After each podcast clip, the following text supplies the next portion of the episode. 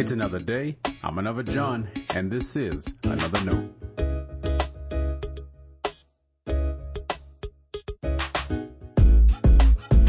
Today's edition of Another Note is titled A New Outfit. Our scripture reference today is Genesis chapter 3 verses 14 through 24. As always, may the Lord add his blessing to the reading and hearing of his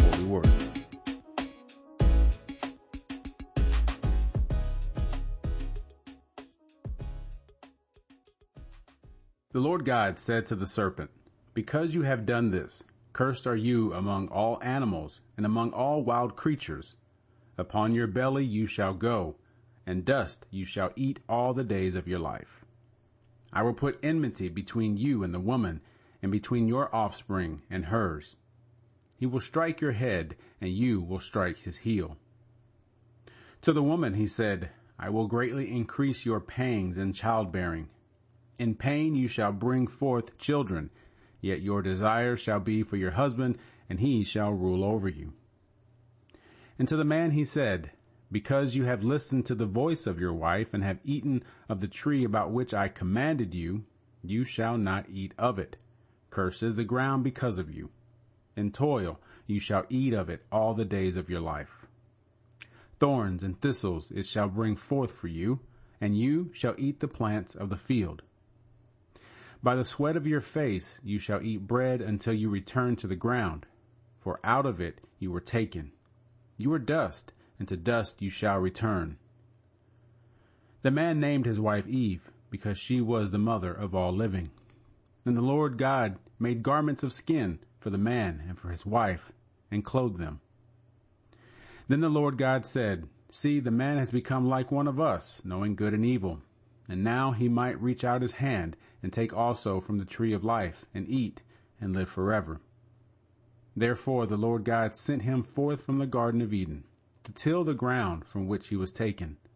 He drove out the man, and at the east of the Garden of Eden he placed the cherubim and a sword flaming and turning to guard the way to the tree of life. This is the word of our Lord. Thanks be to God.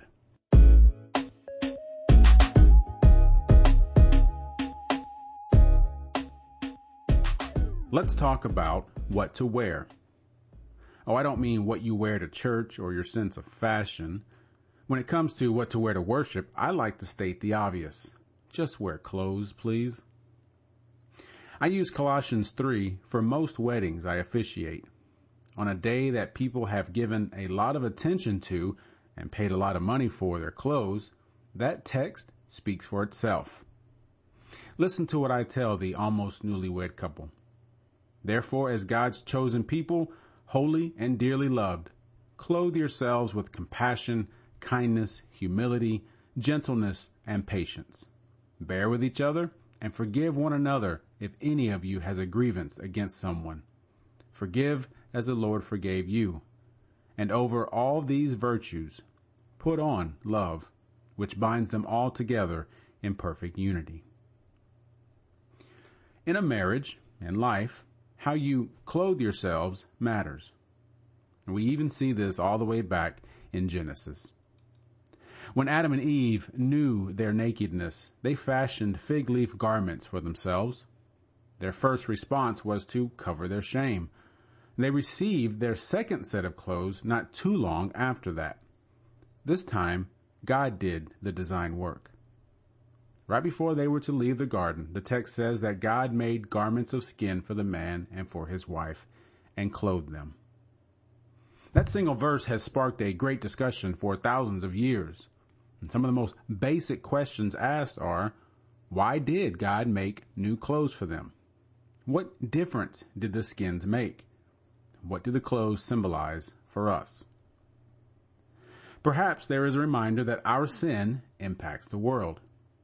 When the Lord clothed the first couple, an animal died for their skin. How easy it is to convince ourselves that my sin is between me and God. If that were true, our sin choices wouldn't affect other people. And so often though, they do. In Christian theology, we talk about Christ giving his life for our salvation. So that's an easy parallel for us to make when it comes to the sacrifice needed for the new skins. But what if skins had less to do with an animal and more to do with light, or not light?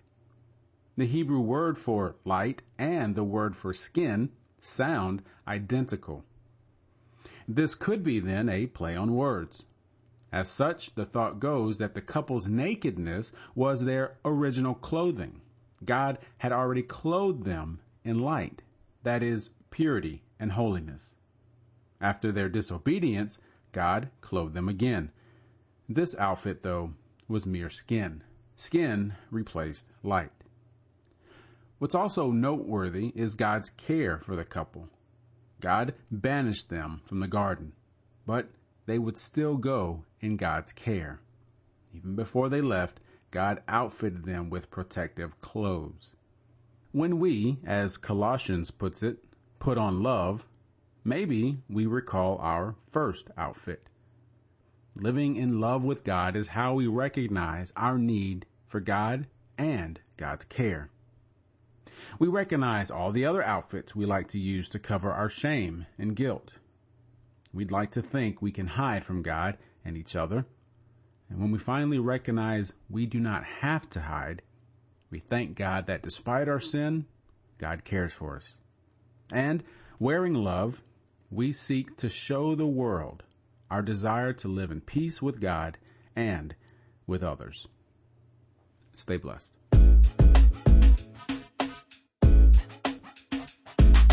Thanks for always supporting another note. This is our daily devotional.